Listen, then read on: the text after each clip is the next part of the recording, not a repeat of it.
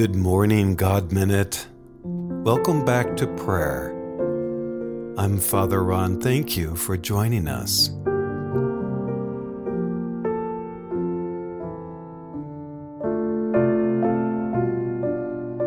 As we sign ourselves with the sign of the cross, we begin our prayer, O Lord, open my lips, and my mouth shall declare your praise. Psalm 25 Reaching for Holiness. I am reaching for you again, O God, from the abyss of defeat, the suffocating shame of failure. I seek your mercy and your help. Enable me to see your will for my life. Break through this stifling darkness with some direction, some meaning, some purpose for my existence. You are my God. How long must I wait for your response? Have you given up on me, O Lord? Are you remembering the uncountable times that I have failed you? Then I am remembering your steadfast love, your concern for those who fail and fumble, your efforts to restore those who humbly reach out for you. I know well that those who walk in your course for their lives find contentment and fulfillment. I have tried to do so and again I have failed. O oh God, have mercy. I know my guilt is great. Regard once more the forces that oppose your will in my life. Forgive me my many sins and restore me to yourself. Watch over me and hold on to me, O God, lest I fall again. Glory be to the Father, to the Son, and to the Holy Spirit. As it was in the beginning, is now, and will be forever. Amen. Amen.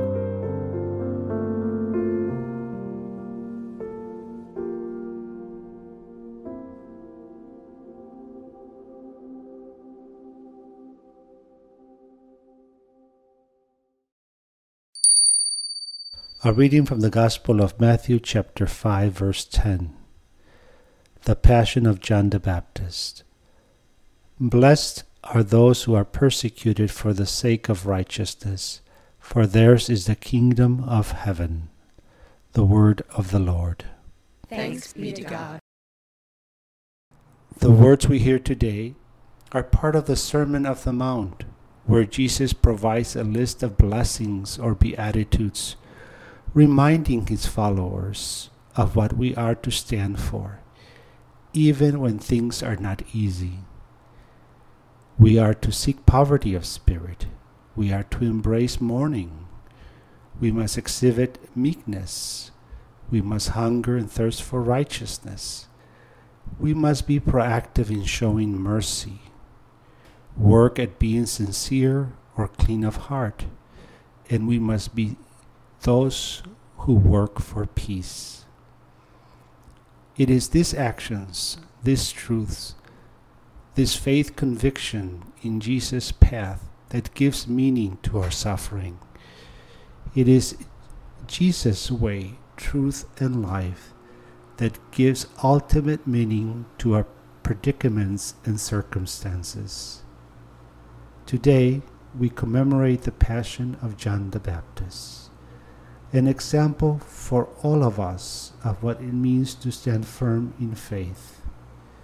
His suffering and death signals for us hope that love always wins. Yes, love always wins, and the conviction that hate and vengeance have no place. What is your faith asking of you currently? What beatitude needs our attention so that Christ's light can be more visible in the world? Like John the Baptist, we are encouraged to trust in the Lord and His Spirit. In faith, we too can share in Jesus' reign by doing our part. Indeed, blessed are those who are persecuted for righteousness, for theirs is the kingdom of heaven. Amen.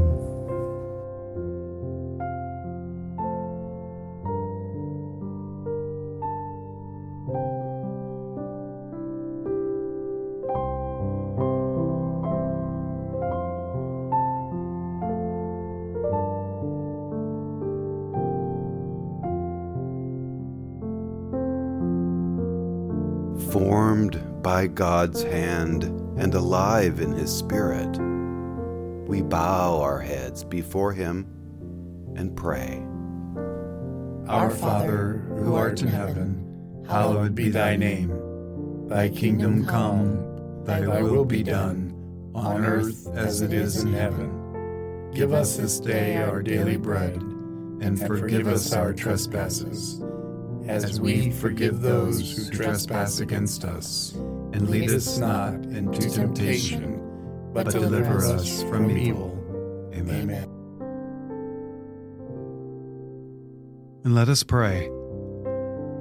Dear Lord, may I realize afresh today what your death and resurrection means for me forgiveness, freedom, and the ability to walk with you through this fallen world into eternity.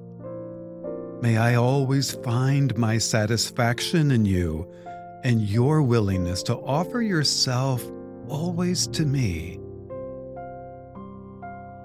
And this we ask in Jesus' name. Amen. And as we close our prayer and go our own ways, may the blessing and protection of God be with you in the name of the Father, and of the Son, and of the Holy Spirit. Amen. Thank you so much, friends, for being with us together. It's a beautiful thing. I'm so grateful. And I look forward to being with you tomorrow. Have a beautiful day. God bless.